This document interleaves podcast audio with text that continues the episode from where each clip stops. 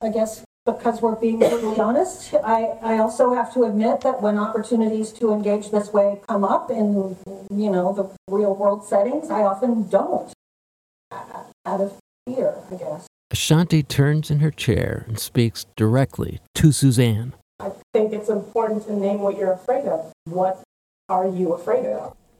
This scene from our last episode marks a turning point in a performance by Breaking Ice, a theater company doing groundbreaking diversity, equity, and inclusion work in this specific case for an audience of hospital staff members at a large regional hospital in St. Louis, Missouri. The difficult discussion taking place among the members of the hospital's diversity advisory group is a wall of resistance that is both familiar and about to be breached. The question Legal Services Administrator Suzanne Linden and Nurse Manager Ashanti Washington are beating their heads against the wall over is how can we, the so called Diversity Committee, make any headway on this subject if we can't find a way to have an honest and open conversation about how systemic inequities and implicit bias are affecting our workplace? Fear of judgment, the courage of sharing pain or guilt or confusion, owning that not knowing is not an excuse for hurtful actions, that humility is hard, and that learning the hard things is harder, and finally, that accepting responsibility is a daily struggle, not a destination. This is the rocky relational emotional landscape being explored by five breaking ice performers on a bare stage at Barnes Jewish Hospital in St. Louis, Missouri in the winter of 2018. Despite the tough issues being explored, the 300 or so staff who have been listening for the past 45 minutes are being more than just a polite audience. In fact, they're into it. This is probably because they recognize the hopes and fears and truths and confusions being shared on stage as their own. In that moment, all the actors rise and stand facing the audience. The actor playing Suzanne continues, but her stance is different, more present. I'm afraid if I stand up and speak out, it's co opting somebody else's voice. I'm afraid if I don't stand up and speak out, it's a tacit endorsement of the status quo. I'm afraid I'm racist in ways I can't or won't see, and I'm afraid there's actually way more than I even know to be afraid of.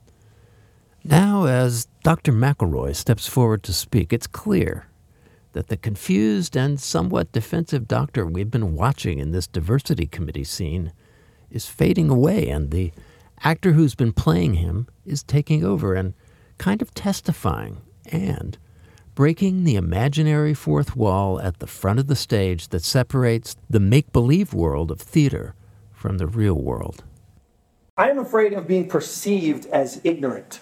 I'm afraid of being perceived as anything that ends in IST or phobic.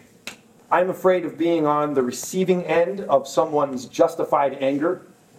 I'm afraid of being linked somehow in someone else's eyes to these super rich, powerful white people way over my head just because I'm a white man. And I'm afraid no matter what we do, any of this, it's not going to make a difference. Listening to him, I'm acutely aware that over the last 45 minutes how much I've come to dislike his character. Actually, all of his characters. But now, hearing him describe his fears, his paralysis, I feel like he's been reading my mind.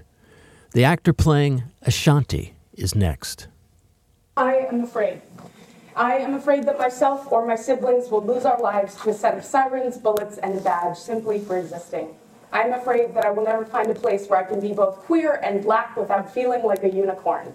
I'm afraid that no matter how much I accomplish, I will always be seen as an exception and never as proof of possibility for my people. I'm afraid that I don't have people. That because my mom is a white redhead and I grew up in the Midwest in the suburbs, that I am too white for black people. But because my dad is a Kenyan immigrant and my skin is the color of his childhood home in Nairobi, that I am too black for white people, and I am afraid that my skin is just light enough to make me feel less dangerous to you. Powerful I'm Afraid monologues like this by all five Breaking Ice actors concluded our last episode. But as you'll hear coming up, there's much more to this story. Just now, another longer scene is playing out on stage. The actor who played IT specialist DeAndre Johnson in our last episode is a stay at home husband talking, no, arguing with his physician wife. It's not going well. She's two hours late, and he's angry that she didn't return his increasingly frantic messages. She reminds him that phones are prohibited at the hospital, but this is just the trigger for a deeper set of wounds. They go back and forth in increasingly fraught circles of hurt and blame. He says he feels ignored like a single parent caring for Nina, their daughter. She bemoans his lack of support and his mansplaining. He protests that he gets it and that she has a tough job, but that he has given up a lot for her dreaming of being a doctor and feels shortchanged. It's clear that the dam is breaking for her and she's ready to burst. Her raw vent cuts across the auditorium as she makes it clear that there's no way that he gets it, painting an anguished picture of how that dream is actually playing out. I don't get any support from high up, and it's a boys' club, and I don't even know how to begin to deal with that. I'm constantly being questioned about my credentials because I look too young and because I'm a woman, and and you know, and patients are. I'm constantly around people that think it's okay to be super racist around me because of how white I look, and I don't know how to manage that and how to deal with that because it makes me hurt and angry, and I don't. I'm I'm so tired of coming across that. And to, today, I my day today, I have I have been working with this patient, this child, who I've been treating, and we've built this really great rapport between us. And today, the parents found out that I'm Mexican, and so they asked for a different doctor. And I, I just so tired, and I'm trying so hard to make it all work. They both sit in obvious pain, arms crossed, staring down. The husband looks across at his wife's tear streaked face. It's not working. She looks up, choking back a sob. I know. Silent seconds pass.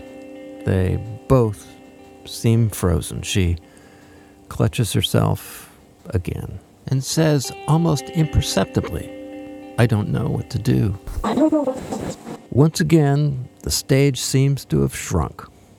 I'm thinking, come on, you two. You could figure this out, but that's not the way it goes.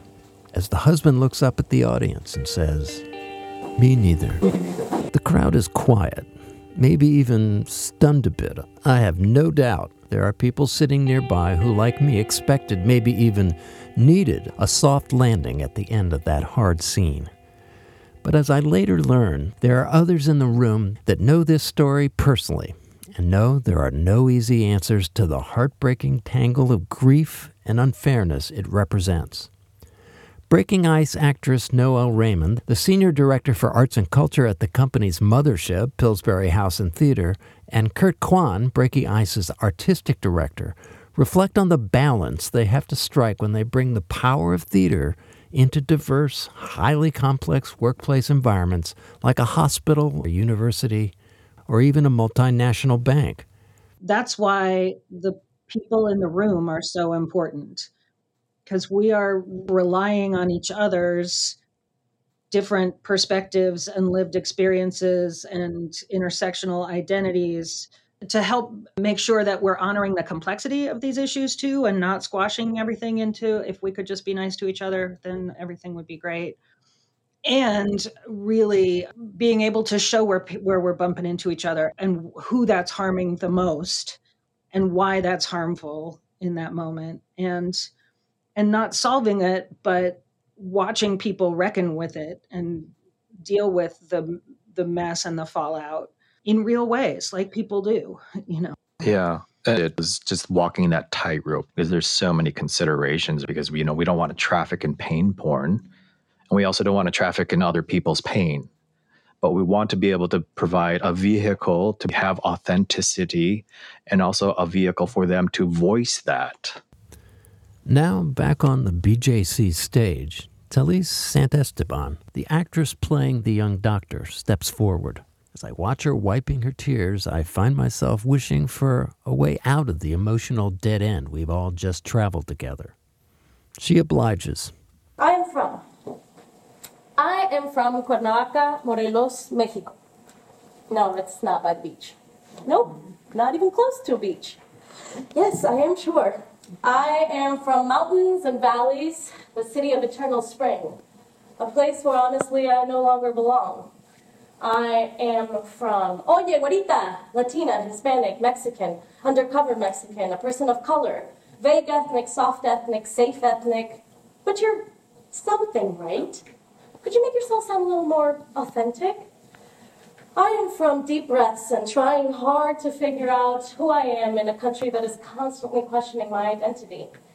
I am from my grandmother, who taught me many things, but above all, to never, ever, ever, ever, ever, ever, ever pluck out my eyebrows. She continues talking about her brother, her struggles with diabetes, and the kindness and generosity of her family. She's followed by the actor Mikkel, who played her husband. He describes his roots in Alabama, being the only actor in his family, and the strange experience of coming to Minnesota where snow is not an anomaly and people who look like him are few and far between. I am from open fields and a lazy talk. I am from a little warmer weather and a few white Christmases. I am from a big family, but the only actor. I am from, hey, you're black, so drop a beat. And the only thing I can come up with is two words boots and cats. Boots and cats. Boots and cats. I am from old school hip hop. They say the blacker the berry, the sweeter the juice. I say the darker the flesh and the deeper the roots. I am from living in Alabama and making the conscious decision to move to Minnesota. From the blazing heat to the extreme cold. What was I thinking? I am from the country. I am from Alabama. But a lot of people still choose to pronounce it as Alabama. I am from two plus two is addition. I am from that joke usually not landing. One by one, each actor comes to the edge of the stage, obviously speaking as themselves. They talk about their families, their quirks and hopes, their triumphs and stumbles, sharing their insecurities, what they love and what they're thankful for, all with vulnerability and candor. Then, actress Noël Raymond moves forward. I am from women who determine their own destiny without ever hearing the word feminism. From Anna, who got on a boat by herself at 20 and lived to be 104 in America. From Bertha, Virginia, who raised five children. And from my 15 year old daughter's crazy long legs and complete disregard for all rules. I am from my four year old son's question at the dinner table about whether our family would have to split up if there was a gay marriage ban. I am from crying through my I am from I am from being granted the right to marry a few months before my 25th anniversary and feeling very conflicted about whether I wanted to join a club and adopt the norms that had excluded me for so much time. As company member C. Michael Menge begins their I Am From, the story in the room completes its shift from the actors up there and the audience down below to, hey, here we all are together in this big space, fully dismantling that fourth wall. I am from, when I grow up, I want to be a lady prince. You mean a princess? No, no, I do not. I am from houses without heat and electricity, but always with heaps of heart and heated arguments. I am from needing to be told a year ago that I don't have to be ashamed of things that I can't control, like my skin color and my gender. With that, the five actors move forward together to the center of the stage and begin to drop a beat. Talise Santesteban, the actress who played the young doctor, speaks directly to the audience. Where there is no struggle, where there is no struggle, there is no progress. Where there is no agitation, there is no freedom. freedom, Then freedom. Noel steps up. Just stand. Just stand in it with me. Don't ask me to explain it backwards and forwards, around and around, so you can put it on a keychain, a button, or a bumper sticker. Just stand in it with me and feel it with me so you can know it too. And finally, Mikhail Sapp, the Alabama transplant, intones the French poet Guillaume Apollinaire. Apollinaire said, Come to the edge. It's too high! Come to the edge. We'll fall! Come to the edge. And they came, And he pushed them. and they flew. Flew. Oh,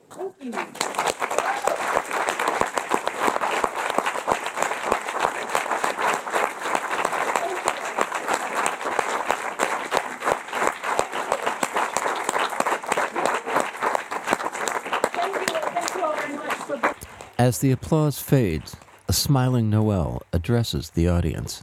A really warm and receptive audience. First thing on a Monday morning. Hi, my name's Noel Raymond. I'm the co-artistic director of Pillsbury House and Theater, of which Breaking Ice is a program.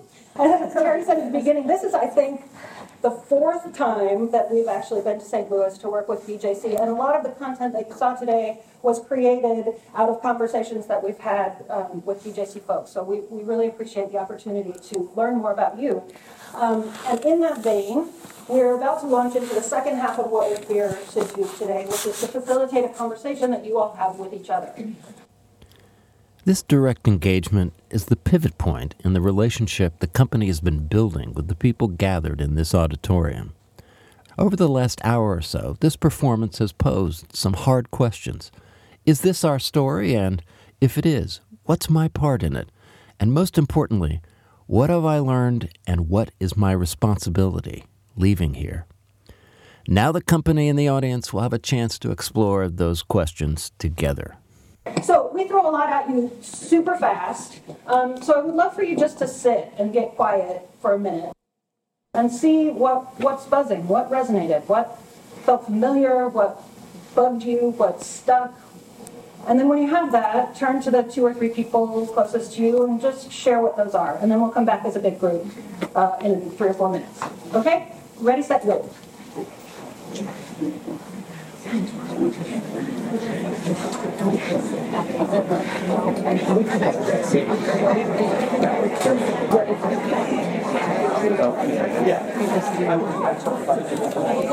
Within seconds, the big hall transformed from an uneasy silence to a cacophony of chatter.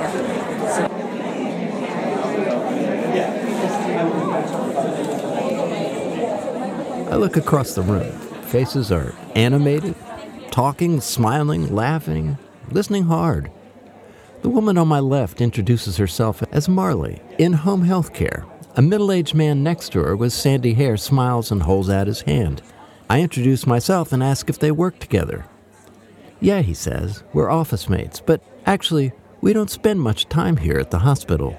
We're mostly in people's homes, so a lot of this is kind of turned around.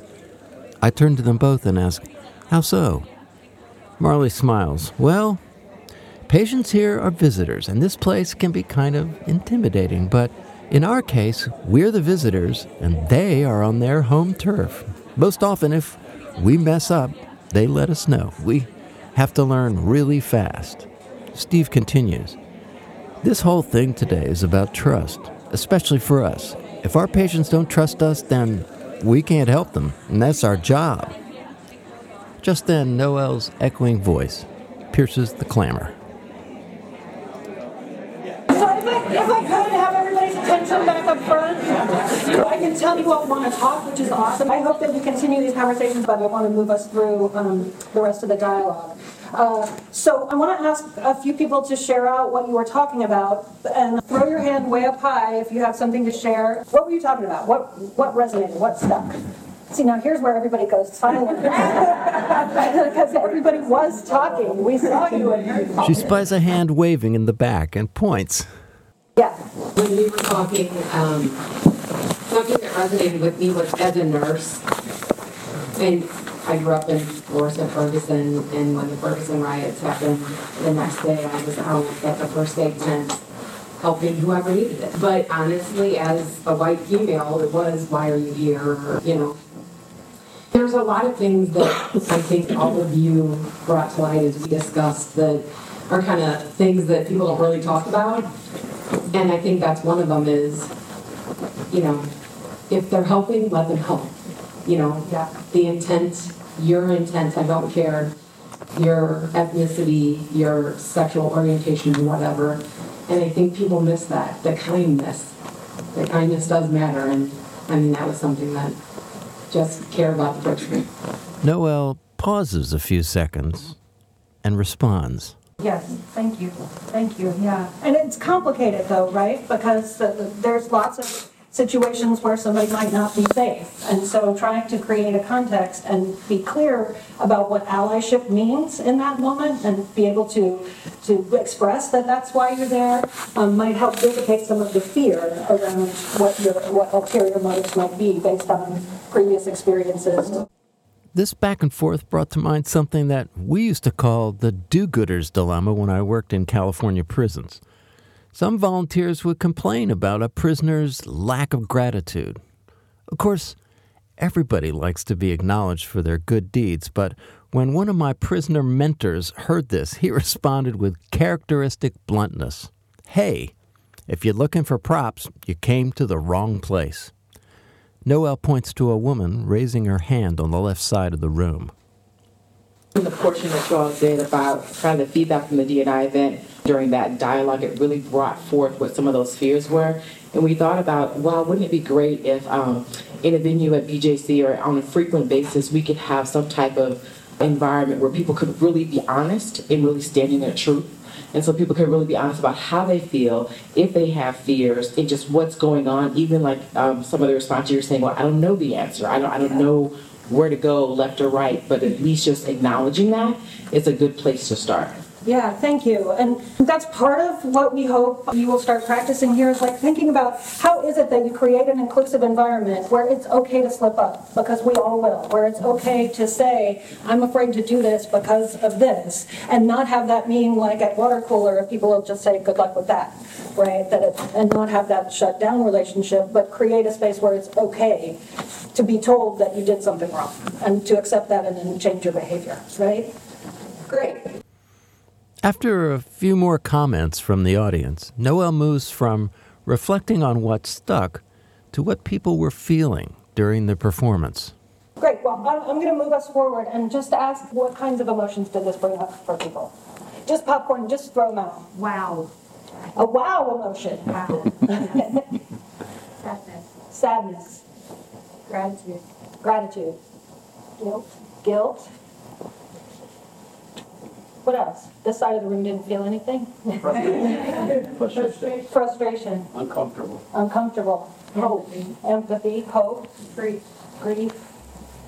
The dozens of theater artists who have shared the Breaking Ice stages over the past three decades have shared a belief that their craft is not just a delivery system for do gooder messaging about the harm wrought by discrimination and bias.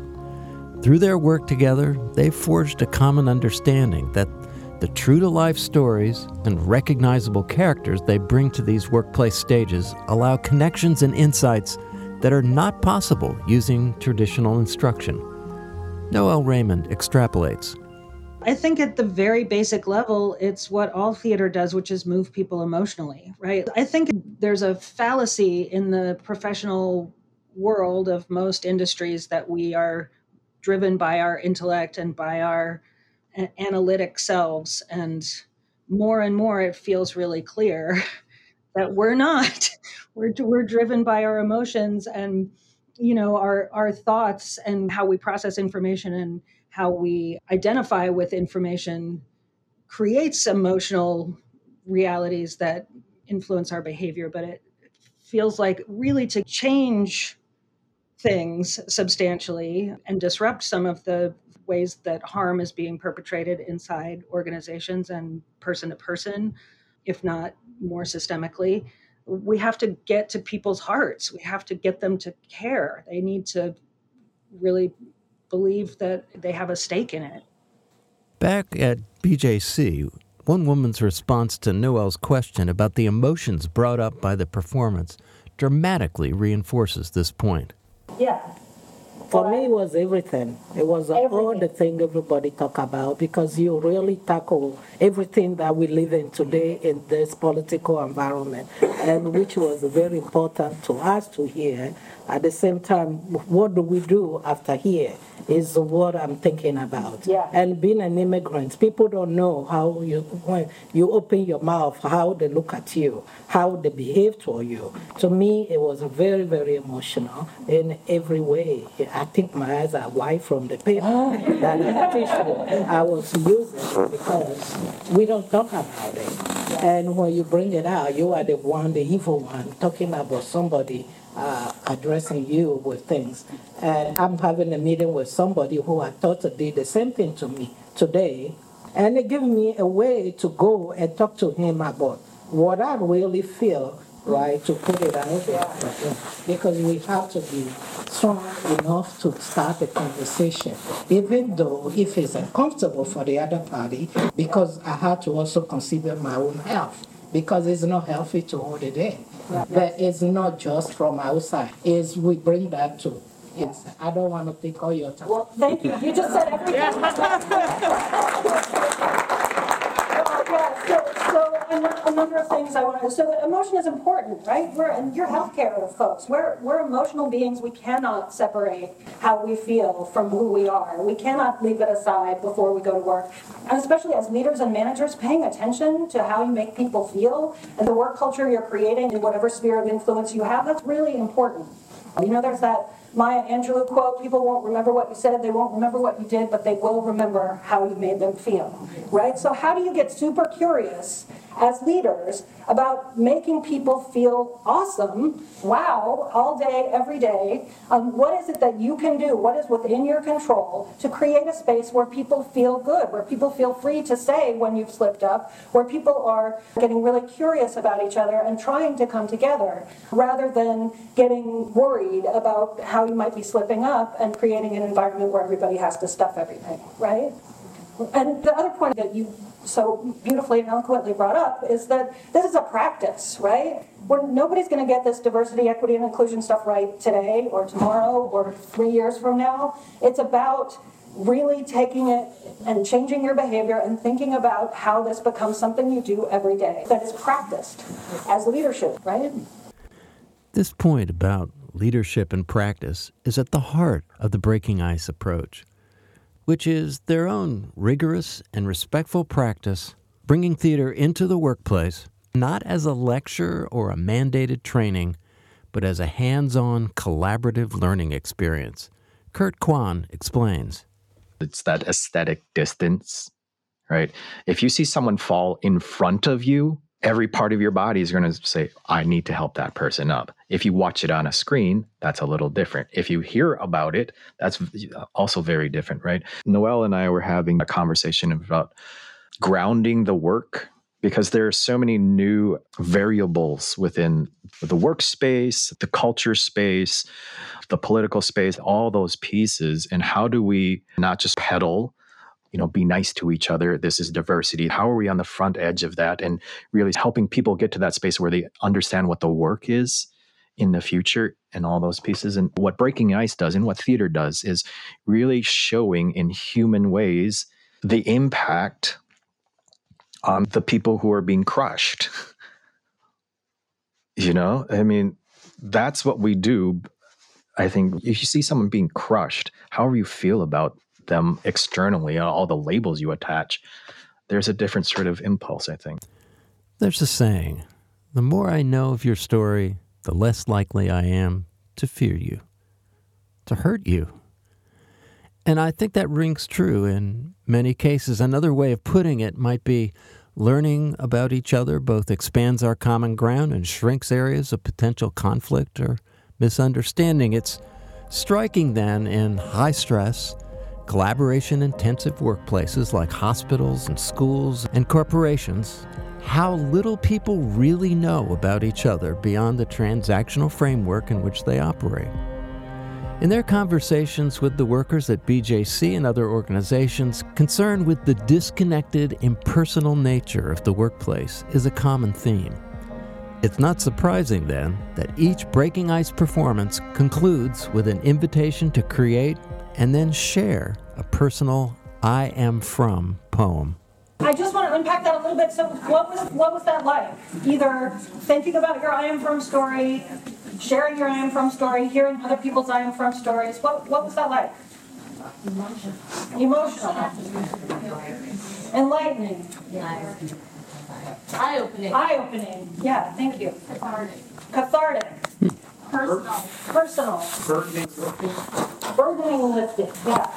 Yeah, great. So that was 10 minutes of your life. And in that, how, how many of you found out something about the people sitting next to you that you didn't know? Most of the people in the room raised their hand. How many people found points of connection that you didn't know you had? Again, hands pop up all over. Yeah, so that, so in 10 minutes, that exercise helped you create relationship and be vulnerable and courageous in a way that I would posit is the way you start this diversity and inclusion work, right? That, that this is the space where you want to be in order to be able to say who you really are and how you really feel and, and show up fully at work. Um, and then I'm from exercise, it's both about ha- having you really think about who you are and what makes you you and what makes you show up the way you show up, but it's also about identifying those unconscious biases, right? What are your gaps? What are the things that are shaping how you're perceiving everybody in all of the situations that you're in? And how do you bring those to the level of awareness so you're making conscious choices about those things, right? So, my last question for you all before you're released into your Monday day is um, what are you going to do? So, how do you take whatever experience you've had here today and think about how to turn this into a practice with what you have control over, the assets and the sphere of influence that you actually have some control over. How do you think about making this active? Noël points to a hand waving in the back of the room. We have, we have a team meeting, and but I immediately thought, I'm gonna take the I am from to my team meetings and share that. Yes, that exercise does not belong to us, and we've used it in many, many, many different contexts. What else? What else can you do? Another audience member stands. Um, I think that, like you mentioned, having space to to really work on this because it does take time, and also grace and understanding that people are going to slip up, and just having that, um, just that kindness and most respectful interpretation of and just helping people um, rolling it together. Heads are nodding as Noël points to a woman in the far corner of the room. Yeah. What else? I'm seeing um, actual like bubbles that say I am from above people's heads and kind of keeping that image front of mind so that as you're interacting with others, recognizing that they're coming from a lens and a perspective and what they may may not have walked through the door that day um, and extending that grace not only to them but to yourself. Yeah, and we're all way more layered than we visibly present, right?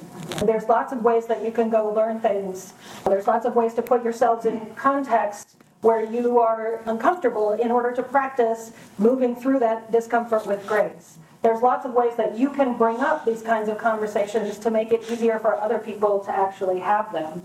And there's lots of ways that you can um, model that kindness and that respect and that inclusion in the way that you interact with all of the people that you interact with on a daily basis. I'm seeing more people pointing. Has somebody got a hand? Yeah. Yes. Okay. Sorry. I was going to say as well, Julian, I am in the team meeting, but one thing that I do with my team is just get to know them outside of just their work.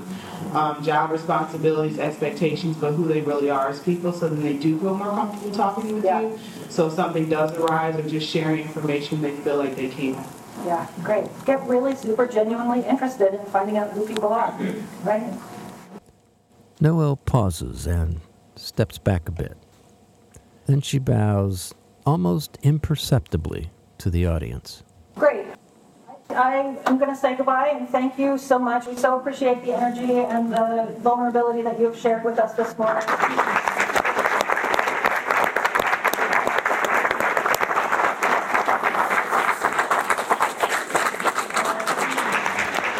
Amidst the applause, she turns to an elegant black woman who has been standing in the wings and holds out the mic. Hello, everyone. I'm Jada Reese, and I have the privilege to lead HR for home care, behavioral health, and corporate health. So, I want to first exhale and thank you all for being here. I mean, was that not one of the most powerful things you've experienced truly in your adult life, right?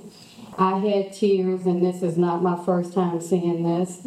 Uh, my colleagues had tears. It is just something when you think about the human spirit, because that's really what we're talking about. And so we want to thank you all for being so vulnerable and leaning in, because that's really what this is about. I came from an era of leadership where you didn't talk about what was happening at home, it was about work. Didn't want to know your personal life, right? And now we're saying we have to know that because that's who you are. It has to come in without judgment, right? That story about the wife and immigration and HR, we see that. all the time, and it's a scary time for us. And in healthcare, we have to know who people are. We have to embrace 100% of one another in order for us to do our best work. Would you agree? So, as leaders, when we think about what is next, each of us has a little drop that we can put into the pond to make the ripple. For Breaking Ice, this is the kind of conclusion to a performance that they hope for, but truly have no control over. They know that the story of their being here is a very small moment in the life of an organization like BJC with a $6 billion budget and 27,000 employees. But they also know from their many years doing this work that the ripples that Jada Reese referenced are real when they are owned and nurtured and supported over time by leadership. Here's Kurt Kwan.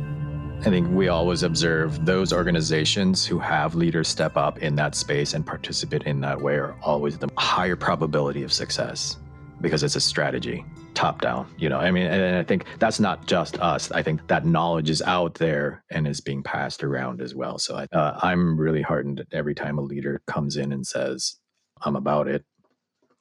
I'm here i'm learning with you and i think that's also uh, notes that change in leadership especially corporate leadership which was heavily top down right in all aspects and lateralizing that leadership and identifying many different types of leadership has also been, you know, in tandem with this work as well. Noël also sees the long term relationships they have with these committed leaders as equally critical to making an impact on large systems like BJC. You know, often it starts with a one off, right, for the senior leadership, and then they realize, oh, this is a powerful experience, and wouldn't it be great if we could all talk about this at all levels of the organization. And so they want everybody to have had this as a base common experience and a way to reference, like Kurt said, that aesthetic distance, it, that thing that they did in Breaking Ice, that's this thing right here, right? To be able to, to name, remember when that actor did that thing, or they said that in that meeting, or when they called out white privilege, and that's what's happening right now. Often, we're part of an ongoing thread in organizations for multiple years. And I feel like we're colleagues with the DEI folks for the length of time. And I also feel really responsible to help them be successful in what they're trying to do, and that what we bring adds value and boosts and amplifies their work. This has certainly been the case in their relationship with BJC Healthcare. When this visit, their fourth, concluded. They had worked with all of the company's senior and mid managed level employees, and at the time, plans for continuing to spread the breaking ice wealth were in the works. Postscript Needless to say, when the pandemic hit, America's healthcare system shifted into a crisis mode and large scale in person programs like Breaking Ice were halted. True to their nature, though, as resilient, adaptive creators, the Breaking Ice team produced an online version of the show that was performed for a BJC affiliate and many other organizations. Doing this was both a challenge and a revelation. It reinforced the company's firm understanding that there is no substitute for the dynamism of live theater, but also showed how virtual programming can help extend the power of their work. A shining example is a short addition to the I Am Afraid piece that was featured in Chapter 1 of this Breaking Ice series. It was created by company member Amy Bryant, and it's called I Am Not Afraid. I am not afraid. I am not afraid of your fear of me, and I am not oblivious to the danger that that fear poses. I know hatred. I know brutality. I know discrimination. I know systemic oppression. I know slavery and the Middle Passage and lynching and Jim Crow and redlining and the preschool to prison pipeline and the achievement gap and mass incarceration and the war on drugs and the war on poverty and how the American injustice system applies to just us. I know Blackface and Backstreet Boys and Macklemore, and I know Ben Carson, Clarence Thomas, Diamond and Silk, Kanye West. I know we know. But I also know that in the words of Ntozake Shange, we have never met an enemy that we cannot outlive. So I am not afraid. I'm not afraid because I know who we are. I know that we are powerful. I know that we are creative. I know that we are resilient. I know that we are beautiful. I know that we are indomitable. So I am not afraid. We're here and we're not going anywhere. So I'm not afraid. I'm ready. As 2023 marches on, Breaking Ice is ready too to respond to the increasing demand and overwhelming need for the transformational power of their work. We're honored to have had the opportunity to share their story and a loud and hearty shout out to the dozens of committed creative change agents who've worked over the years to hone and present Breaking Ice to audiences all across the United States. Change the Story, Change the World is a production of the Center for the Study of Art and Community. Our theme and soundscape spring forth from the head, heart, and hands of the maestro Judy Munson. Our text editing is by Andre Nebe. Our effects come from freesound.org, and our inspiration rises up from the ever present spirit of OOP 235. So, until next time, stay well, do good, and spread the good word. And rest assured, this episode has been 100% human.